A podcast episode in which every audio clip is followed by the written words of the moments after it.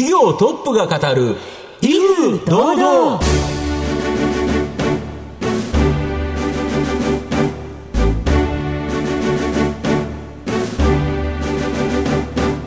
毎度相場の福の神こと藤本信之です。アシスタントの飯村美希です。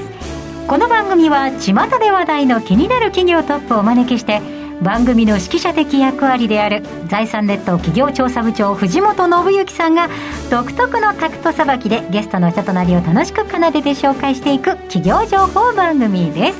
今日もよろしくお願いいたします。飯村さんはあるところで食べるソフトクリームが大好きだとか、はい、えっ、ー、と直前まで話しておりましたが、はい、山梨県北杜市の、うん、えー、キッチンカーでよくあの、うん、ソフトクリーム食べるんですけど美味しいんですよ、ね。うん、なるほど。どんな味なんですか？あかこう濃厚で濃厚で、えー、かつ爽やかで、いいですね。いいアイスの時期にもなってきました。ね今日はその北杜市にですね、はい、本社を置いている会社、非常に面白いユニークな会社ご紹介したいというふうに思いますはい楽しみにしております、えー、今回も素敵なゲストをお招きしておりますので皆さん番組最後までお楽しみください。この番組は企業のデジタルトランスフォーメーションを支援する IT サービスのトップランナーパシフィックネットの提供財産ネットの制作協力でお送りします。企業トップが語る威風堂々それでは本日のゲストをご紹介します。証券コード6521東証マザーズ上場株式会社オキサイド代表取締役社長、古川康則さんにお越しいただきました。古川さんよろしくお願いいたします。はい、古川です。よろしくお願いします。ます株式会社オキサイドは山梨県北杜市に本社があります。国立研究所初の研究開発型ベンチャーです。高機能結晶とそれを使ったレーザーの開発と製造を行っているグローバルニッチ企業です。えそれでは古川さんの方からも簡単に御社のことを教えてください。結構皆さんに分かりにくいかなと思うんですけども、はい、単結晶。はい、結晶って言うとあの、割と身近なところだと、エメラルドとか、はい、水晶とかサファイアとかありますよね。はい、そういったやつを人工的に、えー、作ってる会社なんですね。で、それを使ったあとレーザー。はい、そういったものを作ってます。このレーザーって最終的には何に使われるんですか、えっ、と、皆さんの身近なところ iPhone とか、スマホとか、あるいはパソコンとか、はい、まあ、半導体使ってますよね、うん、その半導体の製造するときに、うん、半導体の欠陥とか、ゴミとかですね、はい、そういうのを検査する装置に使われてます、うん、なるほど、身近なところで使われてるということですね。ですね。レーザーとか結晶自身は皆さん見ませんけども、それを使った応用製品は、本当に普段の生活で、皆さんが使ってますね。なるほど。はい、なかなか結晶を作っているって言われても、うん、パッとは思い浮かばなかったんですけど、うん、今説明していただけてようやくすっとわかりました。えー、後ほどまた詳しく伺ってまいりたいと思いますが、えー、まずはですね、古川さんの自己紹介を兼ねまして、いくつか質問にお付き合いいただけたらと思います。はい。では、古川さん、生年月日はいつでしょうか？はい、えー、1959年9月12日生まれです。はい。現在おいくつでいらっしゃいますか？61歳になりました、えー、子供の頃はどんなお子さんでしたか、うん、割とあの体が弱かったですね、はい、だから小学校の時は何度も入退院を繰り返してました。そうでしたか。だからスポーツもしないでですねまあ家に閉じこもってずっと本読んでたりそんな感じの子供でしたね。はい。そんな中何か夢中になったことがありましたら教えてください。まああんまりないんですよ。運動ができなかったので、はい、割と地味な感じのこう暗い感じの子供だったような気がするんですけど、はい、ですから図書館とか、そういうところで結構いろんな歴史の本とか、はい、偉人の電気の本とかそういうやつを結構読んでましたね。はい、えー、高校大学と進まれて、うん、えー、ご趣味などはありましたでしょうか？はい、まあ大学の時はですね、はい、あの社交ダンスにはまっちゃいまして。急ですね、それは。そうなんです。きっかけは何だったんでしょうか？結構あの頃ディスコが流行ってたじゃないですか。はいはいはい。それでそこにずっと行ってたんですよ。はい。そしたらなんか結構踊りが好きで、はい。で、社交ダンスのあの非常に魅力的な先輩の女性に誘われたんですね。はい、でふらふらふらと、はい、そっちの方に行っちゃったんですね、はい、ディスコから社交ダンスに。でもすごいですね、本格的にダンスを学ぼうっていう気になったってことですよね。そうなんです。結構奥が深いですよね。うん、でまあ競技ダンス、はい、よく学生の選手権とかやりますよね、はい、あんな感じのやつをですね、うん、本当チャンピオンになろうと思って頑張ってやってたんですね。ああそう結構ハードな練習ですよね。結構ハードですよ。うん、あの本当に毎日何時間も練習しましたし、はい、もうそれしかしてなかった感じですね、学生の頃は、ね。えー、じゃあ、ゆくゆくはプロも視野に入っていたんでしょうか？そうなんです。本当は卒業したら、はい、プロのダンサーになろうと思ってたんですが、えー、でパートナーの女性から、はい、いや、私はならないって断られちゃいました。それで就職もできなくて、はい、それで仕方なく大学に行ったん。ですね。あそれで、えっと、プロの道が断たれて、院の方に進まれたと。そうなんです。最後の学生選手権って12月にやるんですよ。はい。で、12月でもう就職活動終わってるじゃないですか。そうですね。はい。で就職先もなくて、しょうがないから大学院、あの、定員が余ってたので、そっちに行くことになったんですね。はあ、そこがまた人生のキーポイントになってそうですね。結構買う時ありますね。うん。藤本さんいかがですか？そうですね。で、そこから、まあ、あの、いろいろ転戦されて、まあ、研究開発されてたと。で、あの、国立研究開発法人物質材料研究機構。これの国家公務員だったのに、新設されたばかりの国家公務員兼業制度を使って設立したというのが今のオキサイドだとか、兼業で作ったんですか、はいそうなんですね、あの、うん、大学院終わってから日立金属って会社勤めて12年いたんですけども、はい。はい、まあ、基礎研究やるから来ないかって誘われまして、うん、国の研究所移ったんですね、で、5年ぐらい基礎研究やってまして、で、結構いい成果が出たんですよ。で、大手の企業にライセンスをして、はい、5社に、で、これは結構いけるなっていうふうに思ってたんですよね。実際の製品なんかであるだろうと、や、きっと出てくるだろうと。だけどなかなか出てこなくてですね、うん、ね皆さんの税金でやった研究ですからね、はい、それが実用化されるの非常にもったいないので、うん、まあ、自分でやるしかないかなと。でもまあ、当時、西暦2000年ですので、はい、まだまだその大学ベンチャーとかなくてですね、はいまあ、大学の先生とか研究者は、そんな事業なんかやっちゃだめなんだ、はい、お金を稼いじゃいけないですよ、はい、もっと、まあ、研究やりなさいっていうような感じだったので、はい、そういう制度なかったんですね、うん、でも日本の国はやっぱり公務員とか、そういった大学の先生が、まあ、ベンチャーやるっていうのは必要だなというふうに思ってたらしくてですね、うん、でだけど多分うまくいかないだろう、うん、だけど兼業制度だったら失敗したら3年で失敗したらまた戻ってこれますよっていうのを作ったんですね。なるほどで、まあ、研究所の所長さんが、はい、せっかく作ったんだから、それを使ってみたら、すると大あの日本の第一号になるからいいんじゃないのと。それで、まあ、そそのかされたっていうか、それでやっちゃったんですね。なるほど。で、作ったら、うん、作るのに結構大きなお金がかかって、うん、い、っぱい借金しちゃったら、うん、これ、引き返せないですよね。そんなことも分かんないで始めちゃったんですね。でおっしゃる通り、本当に作ったら、割とお金が少なくなって、結局、社長が借りるしかないですよね、はい、個人保証しなくちゃいけないですよね、はい、どうもその借金地獄がの逃れなくなっちゃって、それで結局、まあ、3年経ちましたけど、まあ、兼業終わって、はい、まあ、この社長に専念することになりました。なるほどそこからかなりご苦労があって、うん、ようやく今年の4月にマザーズに上場したというそうですね、20年かかりましたね。20年、うん、なかなか長い年月でした。うん、長いですね。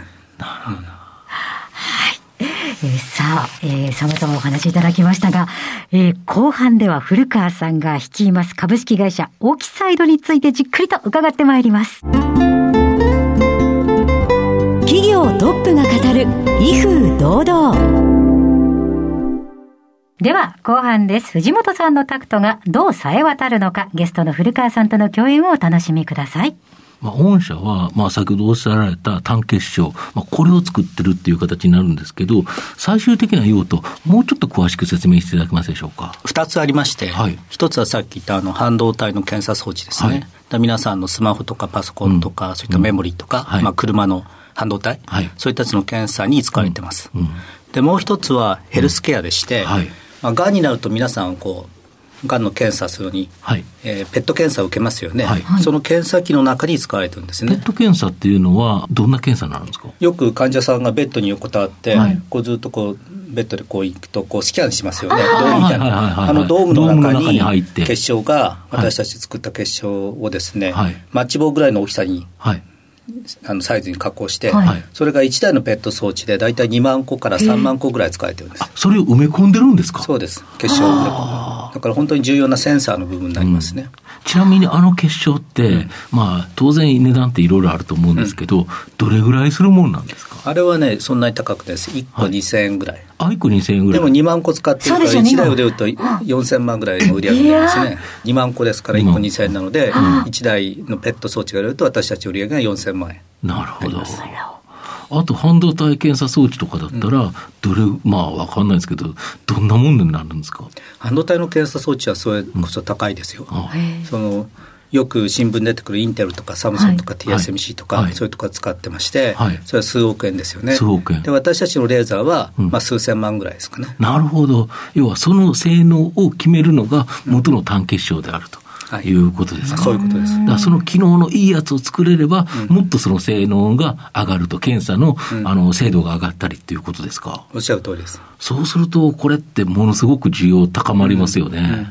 うんうん、そうですね、これからの,、あのね、半導体不足だとか、いろんなところで使われますから、まあ、どんどん良くなってくるんじゃないでしょうかね。なるほど。あと、御社の場合、株主様を見るとですね、あの、NTT とか日立の、まあ、関連会社であったり、ニコン、レーザーテックなど、有名企業の会社さんが御社の株主になってるんですけど、これ、どういう理由でなってるんですか、はい、これ、皆さん、この株主の会社さんって、本当に最先端の装置とかシステム作ってますよね、はいはい、そうですよね。その最先端の装置システムには、やっぱり非常に重要なレーザーだとか、結晶とか、それがまあ本当に必要不可欠なんですよね。はいで皆さんこういった会社さん探してまして、はい、まあ、最初私たち委託開発みたいな感じで来たんですよ、はい、で私たちがその開発にうまく成功して、うん、成功すると、ね、ずっと安定に供給確保したいですから、はい。うん、じゃあやっぱりベンチャーなんかいつ潰れるか分かんないので、うん、株主になって、まあ、経営を支えようと、はい、そんな感じで株主になっていただきました。ああ、なるほど、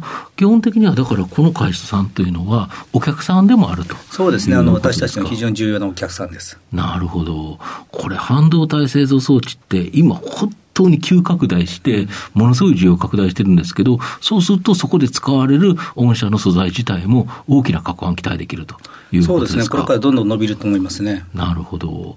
一番、あの、古川社長が今考えられている、ここが大きく伸びるぞという点、2点教えていただけますでしょうか？うん。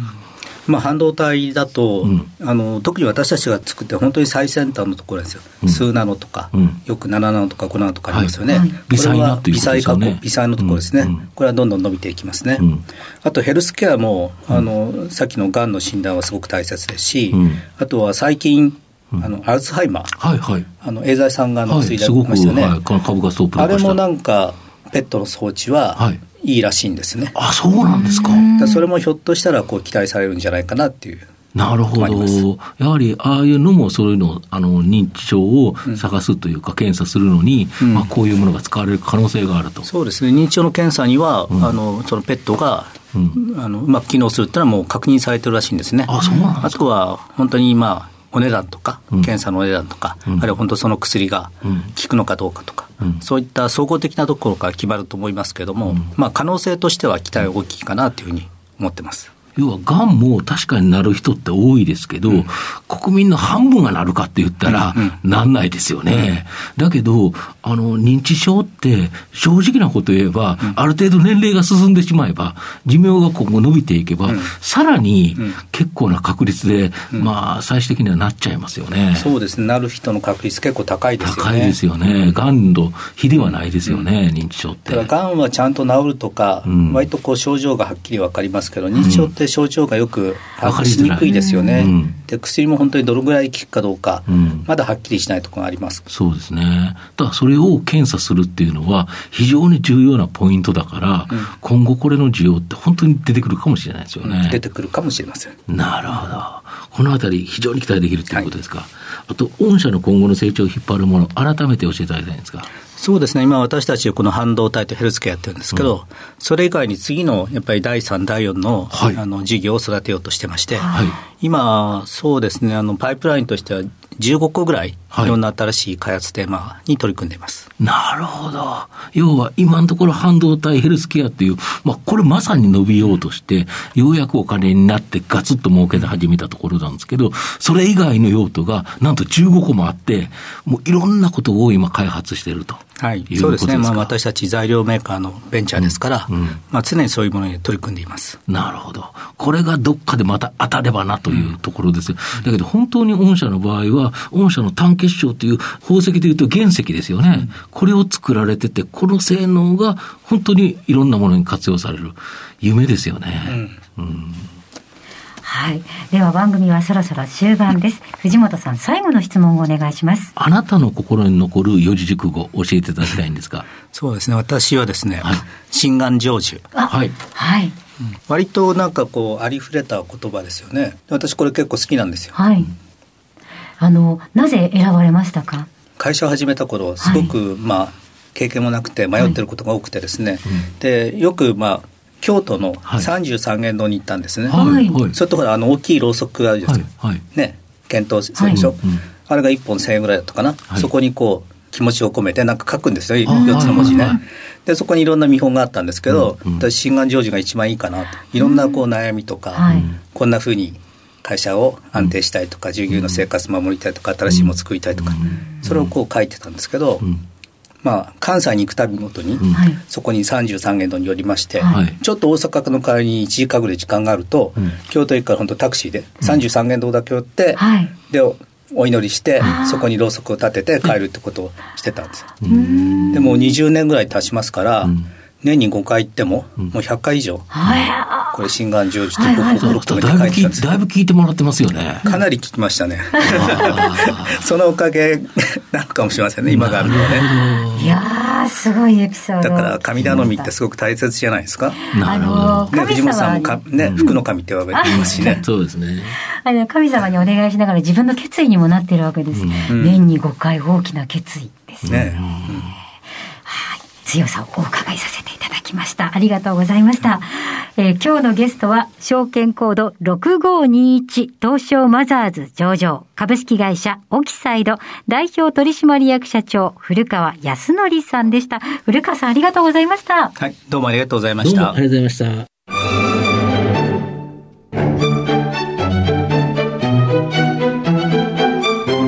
企業トップが語る威風堂々。